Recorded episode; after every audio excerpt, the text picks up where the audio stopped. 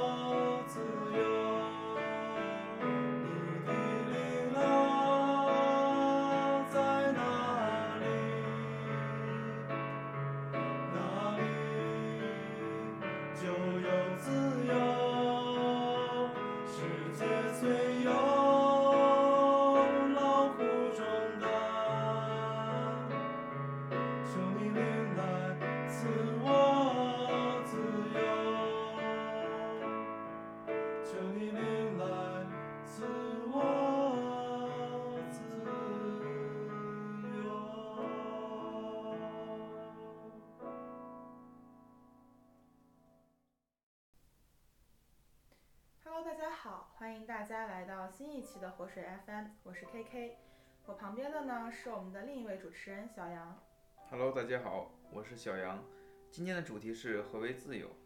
最近呢，大家也知道国内开始解封了，好像一下子大家就都自由了，不再天天待在家里不能出去。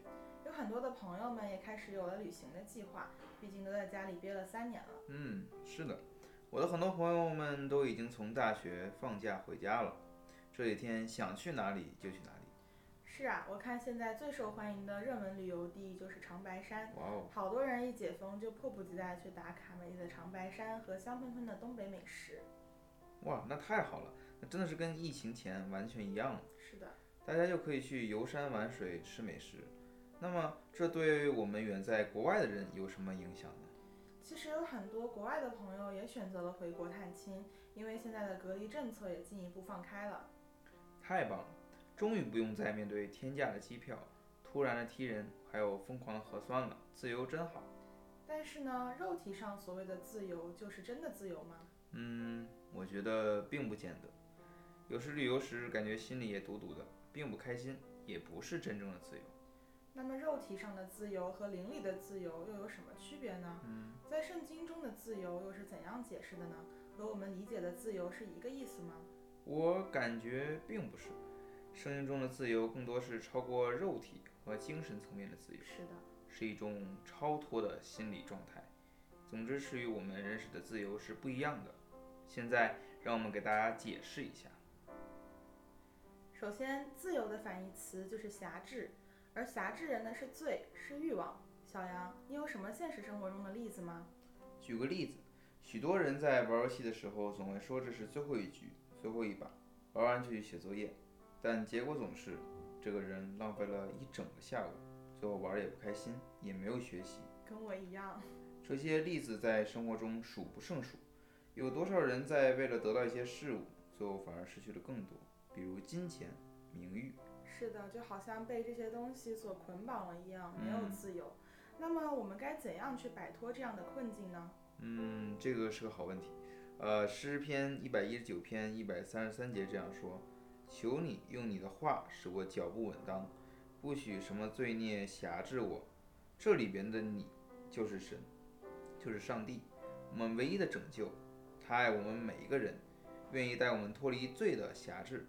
阿门。确实，只有神能够胜过罪，嗯而我们人总是一次又一次的被罪辖制，罪总是使我们跌倒。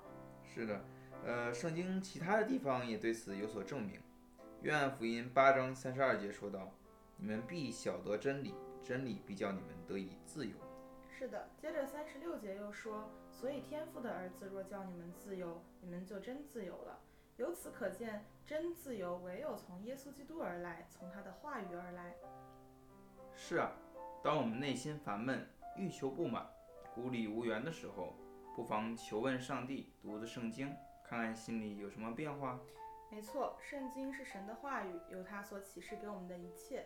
但注意，神的自由并不代表着无拘无束，什么都可以做。是的，加拉太书五章十三节说：“弟兄们，你们蒙召要得自由，只是不可将你们的自由当作放纵情欲的机会，总要用爱心互相服侍。”嗯，与解封的自由相比，从神而来的自由如活水一般滋润我们的心，让我们重新有那真平安和喜乐，胜过世上一切的美好。哇，那真的是很美好了。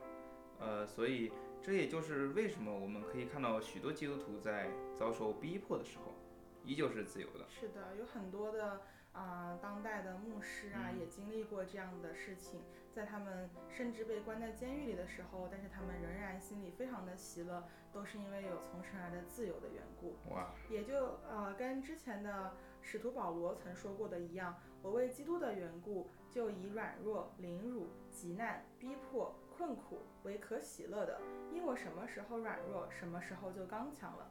保罗是我们每个人的榜样，靠着耶稣，在艰难的环境中也有自由。嗯，当身边有陷在低谷中的人，我们基督徒也应该告诉他们，这世上有能救你的神，他能给你自由，真正的满足。神并不是把你的问题解决，而是让你面对各样的境况都相信这是神最好的安排，是的，从而接受。难道这还不算是自由吗？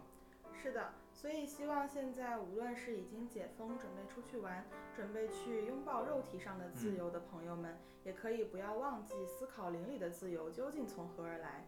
对，这真的很重要。呃，还有很多因为解封，然后感染上新冠病毒，身体上也仍然不自由的朋友们或者弟兄姊妹们，也能靠着神有满足，有喜乐。灵里呃丰丰富富，也愿神医治大家。是的，那我们这一期的 FM 就到这里结束啦。希望可以带给大家一些思考，也更加希望大家能够多多的读神的话语，从中获得智慧与亮光。